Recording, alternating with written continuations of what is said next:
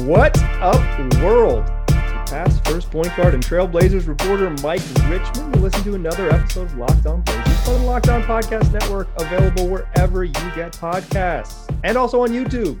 If you're watching on YouTube, thanks. If you haven't, subscribe today.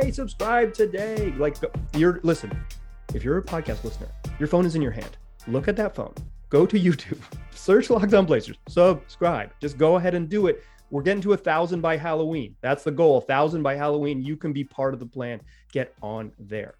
Today's episode is also a very, very special one. We are joined by my friend and yours, reporter for Trailblazers.com and the host of Blazers Balcony, none other than Seahold himself, Casey Holdahl. How you doing, man? I'm doing great, Mike. How are you? I thought I would get like a fellow North Portlander mentioned there as well. You know, as we're passing each other in North Portland hotspots and so forth. I actually moved to your neighborhood. I'm a Kenton denizen now. So you're in Kenton now. We're true neighbors now. I moved across Lombard. I live just west of Kenton Park. I don't want to tell people in the podcast. Yeah, I was going to say, I don't want to like get too deep into it, but just west of Kenton Park, man, I surely know what's your house then. Like, I mean, I don't know that you live in it, but I guarantee if I saw it, I'd be like, oh yeah, I know that house. All right. I'll be on the lookout now. I'm going to walk around that area now and try to figure out if I can figure out which house is yours. All right. Well, no more clues because this podcast is relatively popular. So I don't, I'm not afraid of you, dear listeners, I live a life. Absolutely. The Blazers are one exhibition game in. They've played one fake game and maybe half of one fake game, depending on how you want to measure it. What were your just sort of initial broad reactions from one preseason game that lost to the Warriors on Monday? Yeah, I would say initially it was, I can see some changes here, but also it looks like they've practiced for 5 days, 6 days, and played a Warriors team that shot 69 three-pointers. Like you can see the bones of the changes they want to make, particularly on the defensive end. But other than like actually visually seeing it, I don't know that I would really have a whole lot of other takeaways other than that. The one takeaway, I guess I would say, I thought Anfernee looked great at the point.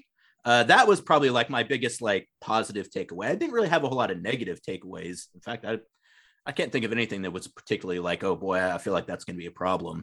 But like from a positive perspective, I would say the way that Ant played and just generally like, yeah, you can see that there's some differences here, but it's obviously going to take a bit of time.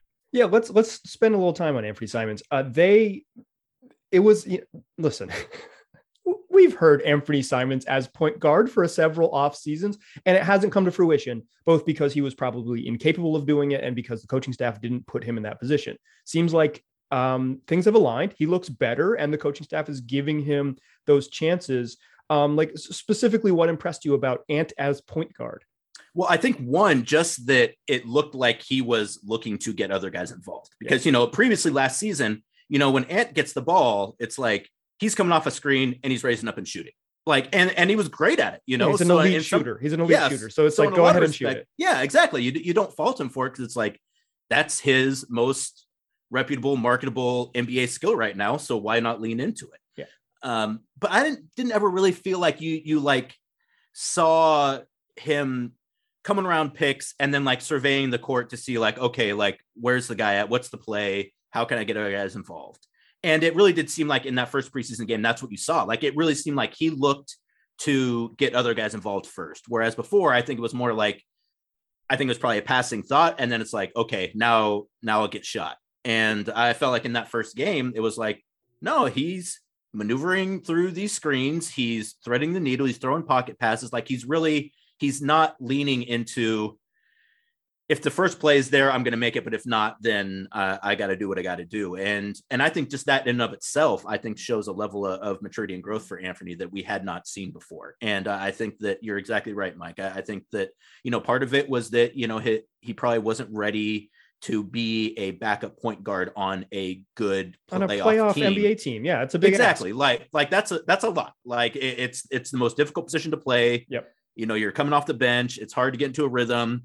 I think for Anfernee as well, too, particularly early in last season, even middle of last season, I feel like defense, every time he would come in would be like, okay, let's really get into this guy. Yeah. Exactly. And, I think with some results that, probably worked out well for the defense, maybe not so much for Anfernee. So I think for him to have that confidence, to have put on some bulk, I feel like, which is going to help him play that position as well. It's, you know, particularly when you're a backup, you're not going to get calls. So it's like, if you're not able to take some punishment and still be able to handle, like, you're going to have a tough go of it. So I think from a physical perspective, his body is getting to the point where I feel like he can handle that load. From a confidence perspective, I think that, you know, after him into this fourth season now, it feels like he's really kind of starting to recognize who he is as a player. And I think with the new coaching staff and being able to kind of reset the deck a little bit about expectations and assumptions about what I can and can't do, I think that, you know, you saw a guy that was like, okay, this is that next step that I think a lot of people thought Anfernee was going to take last season.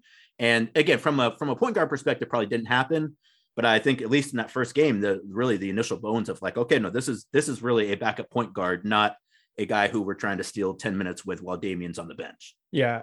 I think some of it is like scoreboard watching, box score watching. People are like, oh, 6 assists and no turnovers. But even just functionally, if without the assists, like Ant a couple of times came up, pointed and said, go set a screen there, like set it away, like go set a screen, like kind of more command of the offense. Even if the assists don't pan out, you just see it, like you can just watch the command. And I think one of the real curious things is starting plays with Damian Lillard standing in the corner, something that has been pretty rare in the past, where it's always Dame with 10 eyeballs on him coming across midcourt, and Dame in the corner is scary because he's good. And he if you park him in the corner, he's going to get attention. And so you can move the ball away from him and whatever. And then you move Dame off the ball a little bit, and he's, it opens things up. So Ant with like, even outside the effectiveness, just sort of like the bones, the structure of how it works, I think was really intriguing because it gives you some options that maybe you didn't have last year. And last couple of years, it's been a big thing that they just sort of haven't had that secondary playmaker, or it's been only Dame and CJ. And it's like, now they seem to have whatever Ant, morphs into this year. I kind of wonder where his offense will be with this, because so much of his offense was catch and shoot stuff. And I wonder what his offense will sort of grow into as a primary ball handler. I'm not like worried is not the right word, but I'm curious what it becomes, because if he becomes a guy who can dribble into his own shot and set people up, that's a ball player. Like that's a threat. Well, and I think that's a great point too, because like, obviously, Anfernee is an incredibly athletic individual, and you want to see him be able to use his athleticism to his advantage on the court. Sure. And, you know, while that's not to say that it doesn't take a certain amount of athleticism to come off a screen and shoot a 3-pointer, it's not what people kind of generally equate to like you're athletic so you can get to the rim. Yeah. And so to answer your question, I think, you know, if he's able to navigate some of these picks and able to get to the mid range, or even able to maybe turn the corner and get to the rim, like that opens up a part of Anfernee's game that I think, you know, from a physical perspective, he's very well attuned to. Like Anfernee at the rim, I think is a guy you want to see get to the rim, but considering that he's always been more comfortable kind of shooting from outside, like you just haven't seen it so much. So I guess what I'm saying is, I think it does open up the opportunity as he develops those skills to become a more dynamic offensive player in terms of scoring, because I think, you know, if he's able to actually get to different places on the court without kind of a guy right into his gut, then I think that allows him to utilize that athleticism that maybe doesn't get utilized as much as you would like to see as of right now. So I do think that, you know, the opportunity for maybe getting into the paint, maybe taking some more mid-range shots, which, you know, I don't know exactly kind of what the opinion of that is. Hey, if they go in, it's a good shot. If they go in, it's a good shot. Analytics be damned. You got CJ there already, who's the mid-range guy, but, you know, I think that has some opportunities there. And what you mentioned just a minute ago, Mike, about kind of Damian in the corner, you know, I've felt like for past couple seasons, I guess I'd have to go back and look at last season specifically, but, you know, the Blazers, despite being a pretty good 3-point shooting team, have not been a team that's really hunted corner threes all that much. Yeah, they were one of the bottom of the league last season. One of the least, and I remember it's been a couple years now, but I wrote a story at some point in time that was like Damian basically never gets corner threes, which are supposedly the easiest 3-pointer to make. So if you have a guy in Anfernee who's able to draw some of that attention and then kick to guys like Damian and CJ, who typically don't get as many corner threes. I think CJ gets a fair amount of corner threes. Damian hardly gets any. Yeah, Dame basically didn't shoot any last year. Basically none, exactly. Yeah. So like if you're able to unlock that as well, like that, again, that gives you a level of kind of ability to stretch defenses that maybe we haven't seen so much. And particularly with Damian, like if you're able to get him some 3-point shots that he's not having to fight tooth and nail to get, like that obviously has really strong, downstream repercussions as the season goes on. So, I mean, I think we've all thought for a couple seasons now that like, if Anfernee can pop, like this team can be a better team than I think maybe a lot of people think that they are. And for people who watch the team closely, that makes sense. If you're national, I wouldn't expect you to have a detailed understanding of who Anfernee Simons is or what it's going to mean to the team if he's dunk contest champion. Okay, exactly. Dunk contest Anfernee Simons. So, I think that's been kind of the thing that I would say for the past two seasons has been like, this is, you don't want to put it on a kid, but it's almost a make or break. Like if he can be a quality rotation player in the NBA, like that opens up a lot of things for the Blazers. If not, you start looking at the rest of the lineup and you're like, I don't know how much more we can expect from some of these guys in terms of being able to fill these roles that really need to fill. And backup point guard is one of those roles that I think has been an area of deficiency for the past couple seasons. And if Anfernee can be that guy, I mean, that really changes things for this team. Yeah. He's maybe the biggest swing player on the roster. Yeah. I would say absolutely too. If they can be good without Ant taking a step forward, but they cannot be great. And they could be very similar to what they were last year. They're just a darn good playoff team. If Anfernee Simons is the exact same player as he was last year, but if this is the year you take a step with, a little bit better parts and all those things, Ant has to take a step with him and he has to take a step. And I think he has the opportunity. And I think I will say early returns on this, but like Chauncey Billups saying you're the initiator and then giving him those initiator reps, like that helps guys to be like, here's your role, here's what you're going to do, and then when you go out on the court you do it. It's not just lip service. It's like functionally this helps us go do it. I think there's some real value there. And the other part of that too is, and this has been something that's been talked about a little bit in training camp, is Chauncey coming and saying, like I want to limit Damian and CJ's minutes if I can. And, what that really means from a functional perspective is, CJ, you're going to be playing less backup point guard.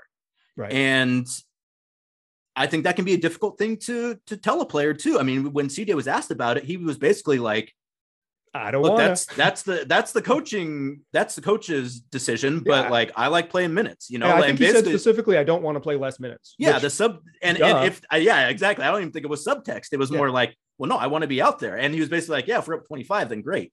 But if not, like, I want to be out there. And so when you have a new coaching staff come in, it kind of resets that deck a little bit. And it's like, well, we want to get Anfernee these minutes. And one of the ways to do that is to give him backup point guard minutes. And CJ has functionally been the backup point guard for this team for the last 5-6 seasons.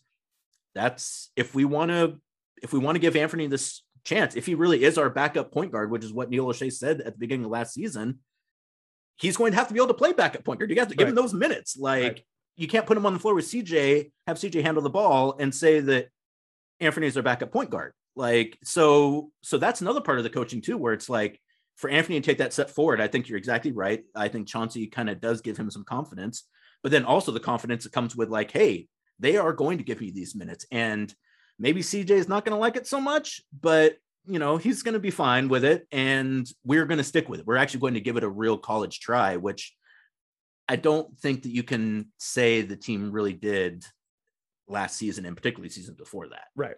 For sure. And, maybe, and not for necessarily no reason, the skills might not have been there yet, but I mean, totally at this point, to your point, like if you're not going to do it, there's only so far this team can go. Yeah. Anfernee Simons is extension eligible. You think he gets a contract extension? If you just had to guess. If I had to guess, yes. I mean, just because of how well thought of he is in the organization. Like I guess it also depends on kind of what the number is, but obviously I would imagine that will not get to a point where he hits the market. That would be my assumption. Yeah. If I had to guess, I don't think he would sign an extension. I think the deadline is October 18th for rookies. For guys on his, year 4 entering the last year rookie contract. I bet he doesn't, if I had to guess, because they haven't in the past. And also Ant doesn't have a body of work that would allow him to get the bag. Sure. And with all due respect, that's what these guys are after. Yeah. Because aren't we all? So I agree with you. I think if he won't hit the market, he'll be a restricted free agent and they'll pay him in the summer. But if I had to sort of guess in the next 2 weeks if he gets an extension? I'd say probably not. The only two guys Neil's extended in his time off of their rookie deals, Damian Lillard Sr. and Christian James McCollum. Those dudes, better than Ant. Yeah, absolutely. And you're right. Like it.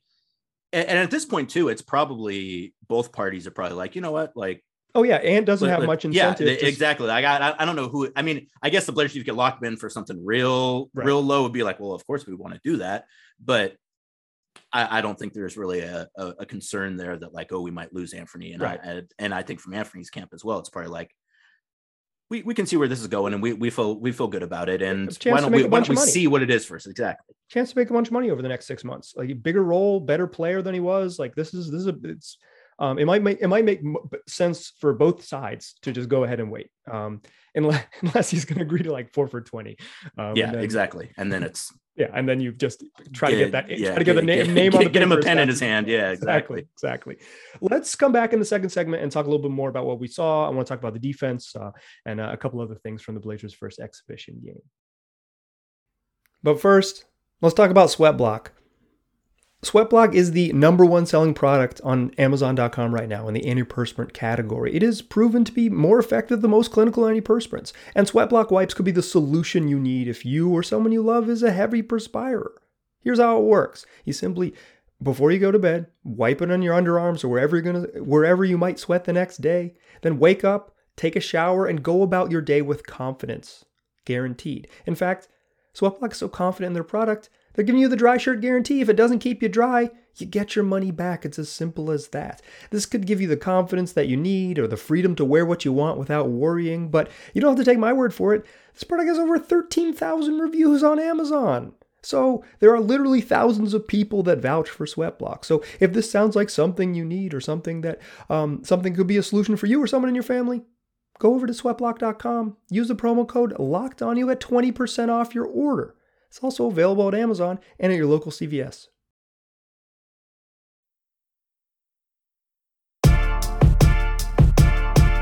All right. Still chatting here with Casey Holdahl of Trailblazers.com and the host of Blazers Balcony, a Blazers podcast he hosts with Brooke Olsen-Dam that you can find wherever you get podcasts. Casey, we talked a lot about Anfernee Simons. I think the most intriguing part of the first game, of the first exhibition game of the season. The other thing that was different was the defense looked different. Wasn't very good. Like just I'll put a point on that bad boy. It wasn't very good, but it looked different. Results aside, what did you think about sort of the new look, or what was kind of your impressions of it? I liked it. I think it's smart. I think obviously you've gone as far as you can go with that drop coverage, you know, right. I think that, you know, even if you're like, well, maybe they don't have the personnel to play a more aggressive style of defense, it's almost like, look, like you got to try and the results will be better playing a bad form of an aggressive style of defense than a good form of a real kind of vanilla defense. And particularly I think the players had shown that even their best at a kind of more conservative defense was not very good. Well, so, it's like if you're not going to force turnovers and also give up a bunch of threes and a bunch of looks at the rim, the conservative defense isn't paying off. No, right? Like the whole point is like we don't force turnovers, but we don't give up rim looks. And the Blazers, they gave up everything. They were bad at all of it. So it was like well, we want to try to force you into mid-range shots. Like, well, no one's taking mid-range shots anymore. No, so like right past exactly, they'll work around that. Yeah, so it's like now it's like. Say the same results. You're bad perimeter defense and you give up looks at the rim. Well, hey, maybe the trade-off is you force some more turnovers. So it's like you can get out and run, or you can at least prevent some stuff. So I think even if it's the exact same results personnel-wise, I'm with you. I agree. Like I think it's a smart idea to try it because getting some steals would be really valuable. And I think, you know, one, it is asking a lot of Nurk, but it sounds like that's what he wants to do though. Absolutely. So like if you have a guy that's like, this is the way I want to play, at least if nothing else, and if it doesn't work or if he's having struggles with it, it's like, hey man, like this is what you wanted to do. And I think that if you're going to have, if it's still going to be difficult, it's at least better for it to be difficult and it being something that player wants to do. Yep. So like before it's like you got Nurk playing drop, he's getting scored on, he's pissed off about it because he's sick of people scoring on him and it's not working. So it's like, you're not really getting anything out of that situation. So if you have Nurk, who is going to be higher up, and again, that's going to require a lot of him to get back into the paint. I think we have seen a slimmed down Nurk. So I think that, you know, at least from a physical perspective, I think it's possible. I thought it was interesting, you know, in the first couple of days of practice that when Chauncey Billups was asked about Nurkić, rather than being like, oh yeah, the guy is in phenomenal shape, he's like, he's in good shape. He's not in great shape yet, but he's in good shape, which I think speaks to kind of that notion of like accountability and we are going to praise you when you do things well, but we're not necessarily going to go overboard when we're still in the process of trying to get something figured out. So I thought that was interesting. And that, I think you saw the bones of that. And I think, you know, particularly with having Norm signed on for 5 years and getting Larry Nance Jr., you have right there two more guys who are more dynamic, aggressive defensive players in terms of creating steals, in terms of switching, in terms of getting into the passing lanes. And so I do think that they're better prepared from a personnel perspective to play that way now than they were before.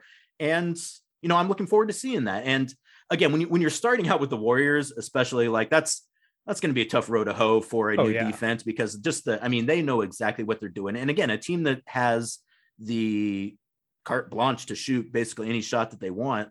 And in a preseason when you're rotating guys in and out, and you're not playing your best players more than half the game anyways, it gets away from you a little bit. But like, you saw the idea of what they want it to be. And again, you wouldn't say after a first game that like it was good, but you know, it's different. And I think as of right now, different is good enough, you know, a week into camp, you know, one preseason game in, at least you're seeing some changes, and you hope that those changes will eventually work out and be quality changes. But I would say, particularly after the past couple seasons, like someone who watches every game, and I know Mike, you do as well, and fans out there do as well, like at least it's not stagnant anymore. You know, something is different. And while you want that to result in wins, even from a viewing perspective, it's like, well, I mean, at least it's something I haven't seen 82 games a year. And that in and of itself, like, has some value. Yeah, there's probably some engaging part of just for the guys just to be like, hey, the ask is different.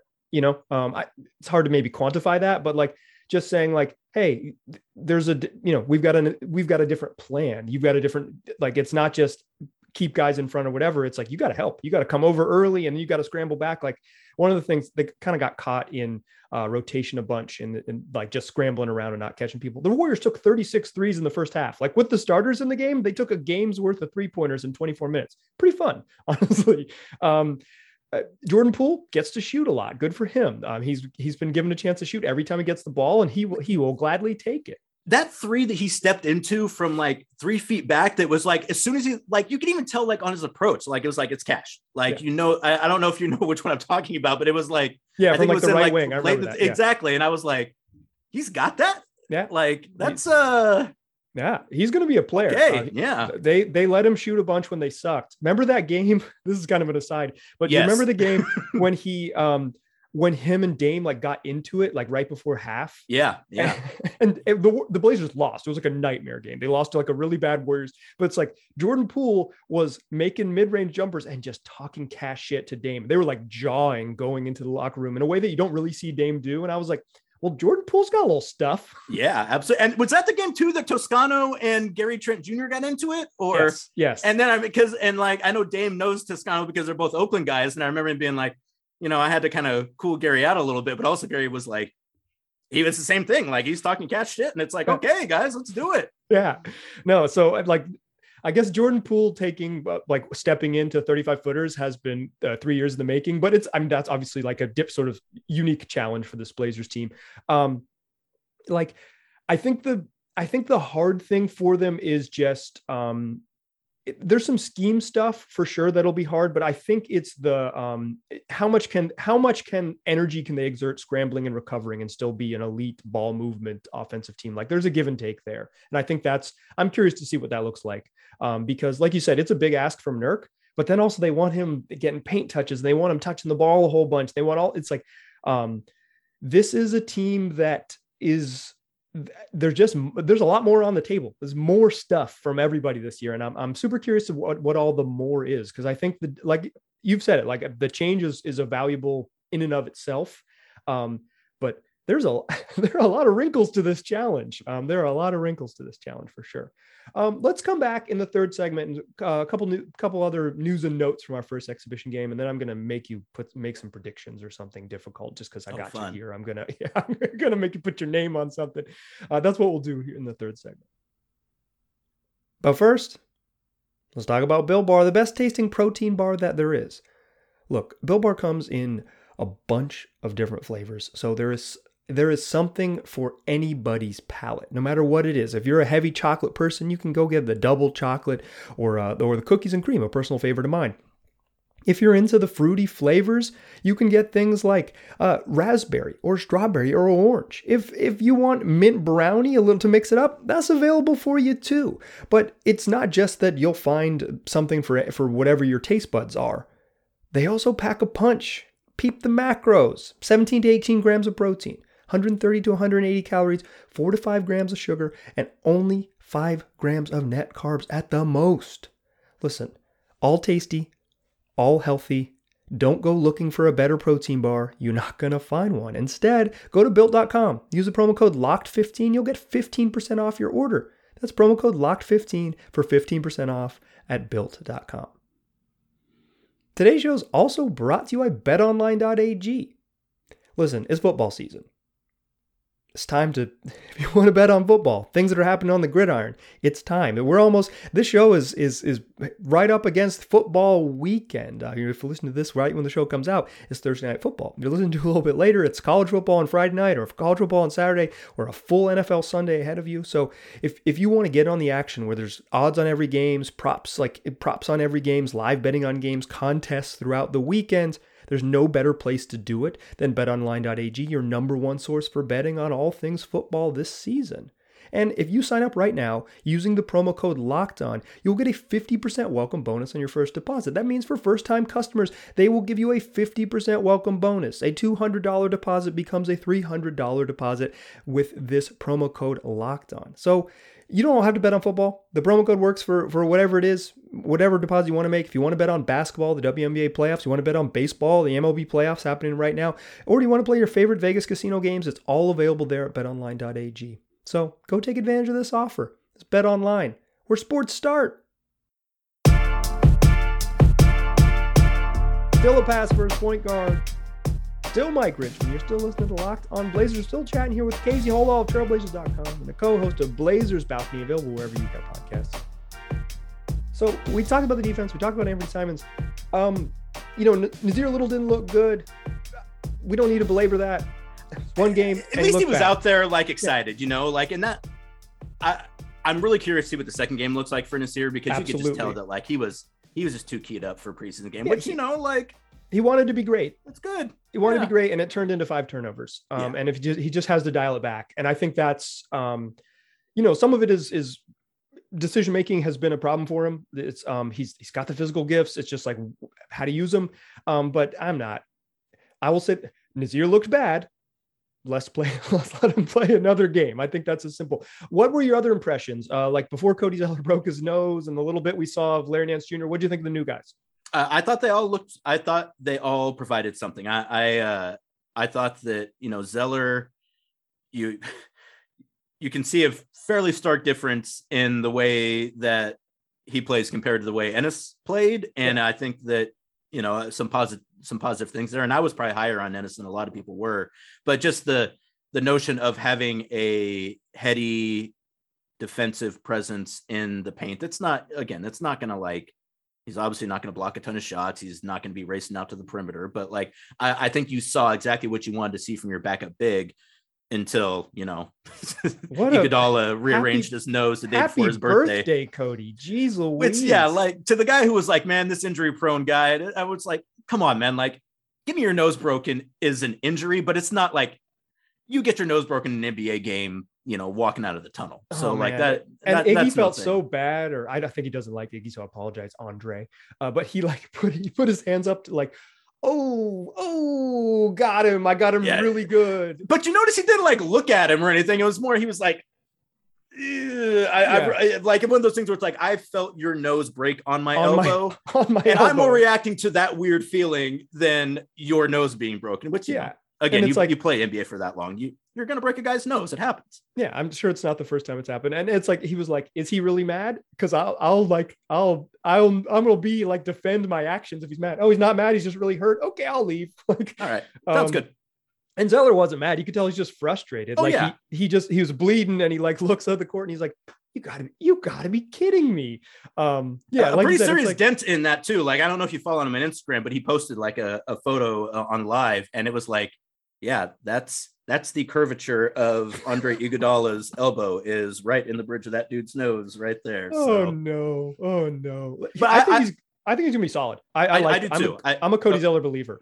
Absolutely, and I think I think the Blazers actually getting some more quality players on vet minimum contracts, I think is a pretty important thing for this team. People made fun of Neil Olshey for that. And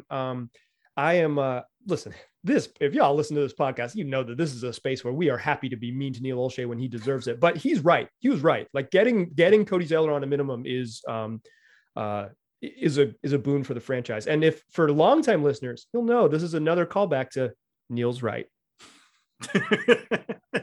Yeah. So a very unpopular segment here. We talk about Neil Olshey being correct about stuff, but like I thought Cody Zeller was going to be like a mid-level guy. Getting him on the minimum is good business. You can't argue against it, really. I mean, like, again, the only argument for that is like, I wish we'd gotten this guy, which is like, right. Yeah, okay, sure.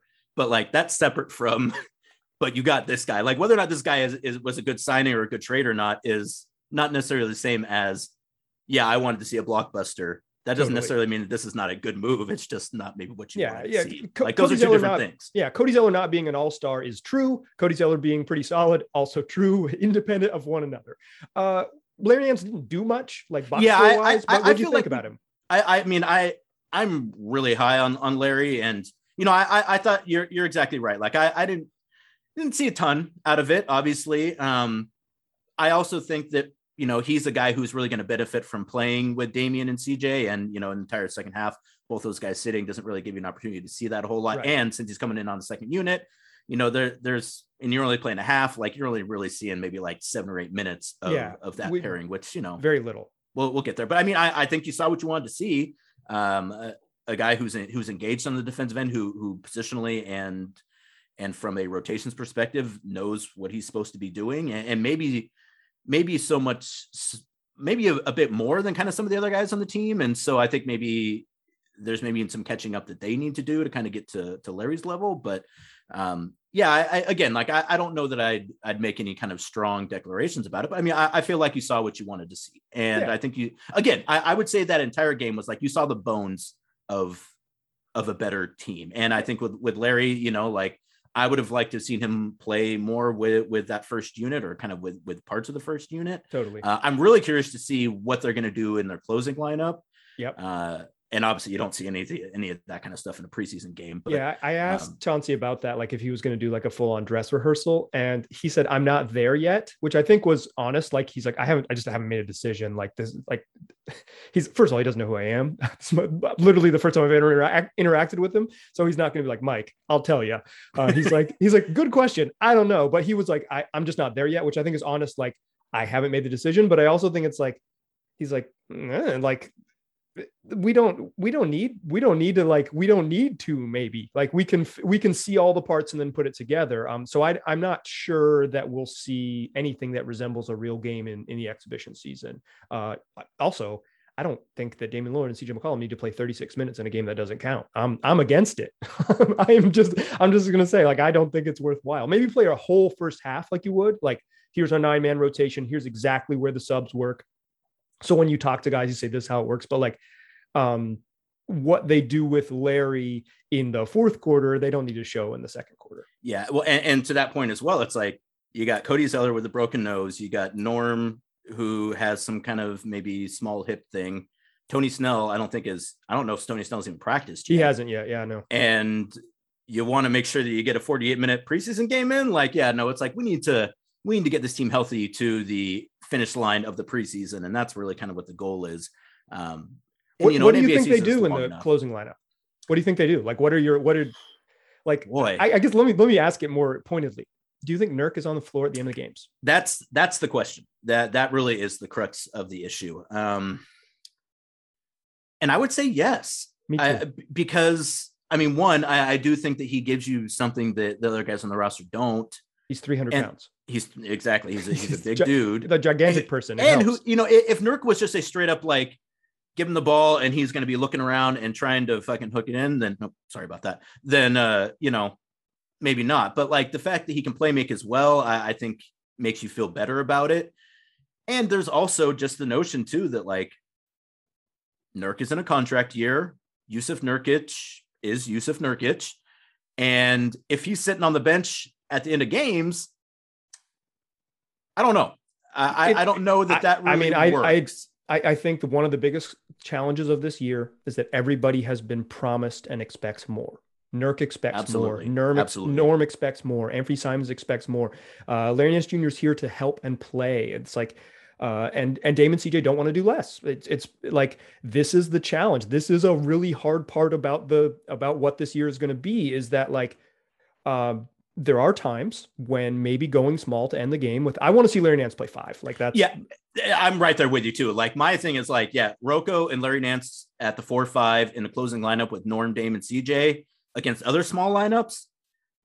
That's the most intriguing lineup they have. How can you not get to that at some point? Yeah, that's the most intriguing lineup they have. And I bet we'll see it. It's just like, will we see it to close games when you need to? And like you said, like if you need to stay big, and if you need to stay big for political reasons to keep Jusuf Nurkić happy, and that's life in the league, particularly during the regular season. It's very different in the playoffs, particularly during the regular season. They play 80 games. You need to win 47 of them to be involved in the second part of the season. So like you at some point you kind of just have to, you've got to massage the egos. You got to figure it out. There's politics here for sure. But I wonder I'm curious what they do, because I want to see what the best group looks like. And I don't think it's the best group might not include Nurk sometimes. Absolutely. And I guess one caveat to that would be that like, if Nurk isn't riddled with fouls at the end of a game, then he must be probably doing something right defensively. Right. And if that's the case, then it's like, well, we got to have him out there then, totally. Right? Because like if he's holding up his end and if he's able to defend without fouling and is doing a good job of it, then you get to the fourth quarter. If he's done what he's supposed to do in the first three quarters, like I think it's at least initially. And I mean, to your point, like, everyone wants to play. Like if you get to that point, it's almost like, well, he should be out there because he's not in foul trouble, which must mean he's playing some decent defense. Exactly. Like it's almost like it's kind of a, one kind of the snake other, eating its tail. Yeah, like he'll play because he'll play if he's available to play. It's because he's playing well. Yeah, I'm with it. Yeah, I'm really curious to see Nance at the five. I want to see it. We didn't see it at all. I will say this: playing big helps. You're a better defensive team with more tall players. That's just math, particularly during the regular season. It might change in the playoffs, but regular season, always having a 7-footer on the court is valuable. So playing a traditional center all the time helps, but I want to see him go small. I want to see it change up. All right. I said, I'd make you make some predictions.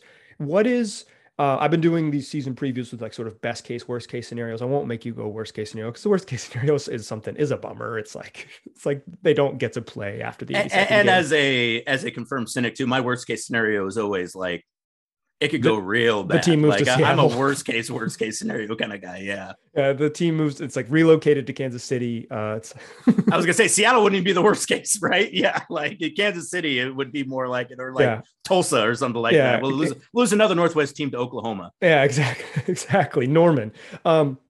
What's the best case scenario for this team? Like, what is their, what do you see their sort of like ceiling? You can say realistic ceiling, because I guess the best case scenario is like championship parade, but like, what's your realistic ceiling? If things go right for this team, what do you think they could be? I think realistic ceiling is everyone stays healthy or majority healthy for the entire season. The defense at least works its way to average. The offense stays just as good as it's always been, or maybe even kind of takes a tick up because maybe you have, maybe it's a little more dynamic, maybe there's some more ball movement. So for me, I would say like a realistic best case would be like top 4 in the West, I would say. And that, it's kind of hard to say because there is so much talent in the West, but I think obviously after, you got the Lakers, I think the Lakers, that, if they're healthy, Phoenix is going to be really good in the regular season. Phoenix is going to be good. Yeah. Utah's a regular season beast. They might be a problem in the playoffs because they're perimeter defense, but they're a beast in the regular season. I think those three teams are better.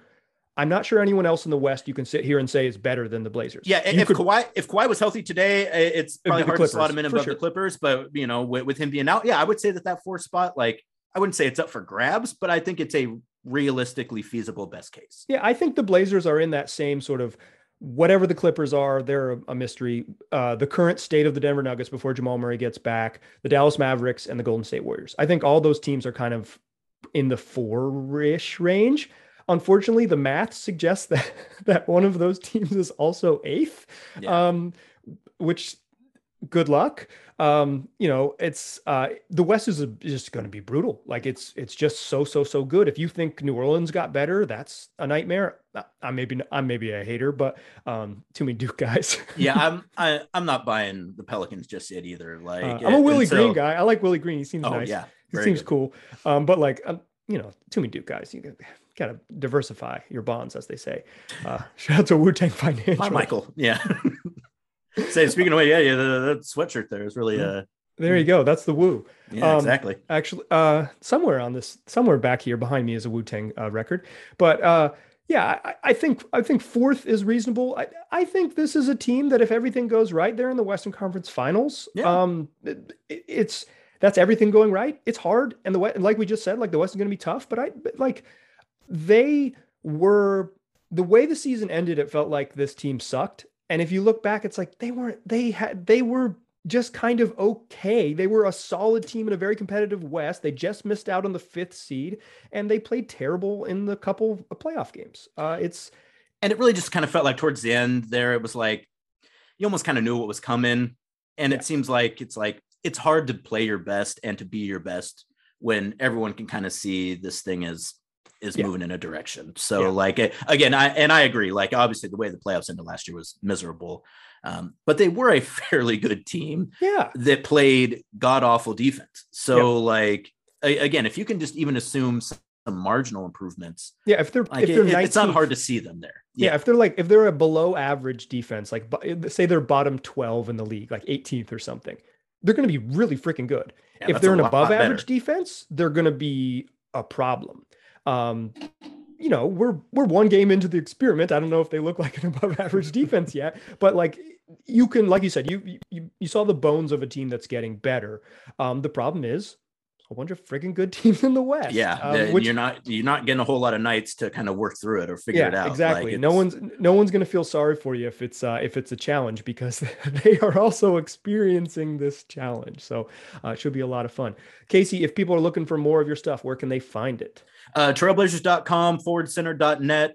You can follow me on Twitter, though I wouldn't necessarily recommend it, at Seahold, Instagram, Casey Holdahl. And give us a subscribe to the Blazers Balcony, myself, Brooke Olsen-Dam, new episodes, hopefully every week. And I wanted to say that, I used to bust Mike's chops a bit, back when he was working for the O and I was doing the podcast with Joe, and, Mike had his podcast, and, I would I'd needle Mike every now and then about, the quality of our podcast and how it was more popular than his podcast. And now I have to say, Mike does have the best Blazer podcast out right now. And, thank you, Casey. And I mean, that's not me just patting him on the back and thanking him for having me on the show. I mean, I really think you do, Mike. And so after giving you a hard time all those years, me sitting in front of you on press row and kind of making comments, up to the balcony, it's come full circle, and now you're the top dog, and I'm trying to catch you now. So congratulations, Mike. I appreciate it. I'm gonna text my friend Chuck after this and tell him that he blew it. Exactly. Yeah. if he could have just stuck it out a little bit longer, he could have been at the top of the Blazer podcast game. Oh no, he's moved on. I mean, he was never a media professional, but he's moved on to bigger and better things in his life. Shout out to Chuck.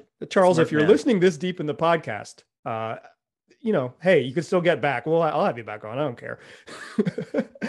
Dear listeners, listen, Casey gave about as good a promo as I could possibly ask for. So he's going to have to come back on the pod for more you know, more praise because we always love it here. But do me a favor. If you're this deep into the episode, you like what you heard. So subscribe on YouTube. We're trying to get to 1,000 subs by Halloween. You could be in the first 500. Get in there today. You could be the first 500.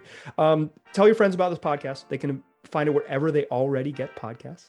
Just search Locked On Blazers. We will be there waiting for you. Close out the week with another player preview. We're talking all things Anfernee Simons. Like I said, make sure you're following Casey on all the socials and reading his work at trailblazers.com. Appreciate you listening. Talk to you soon.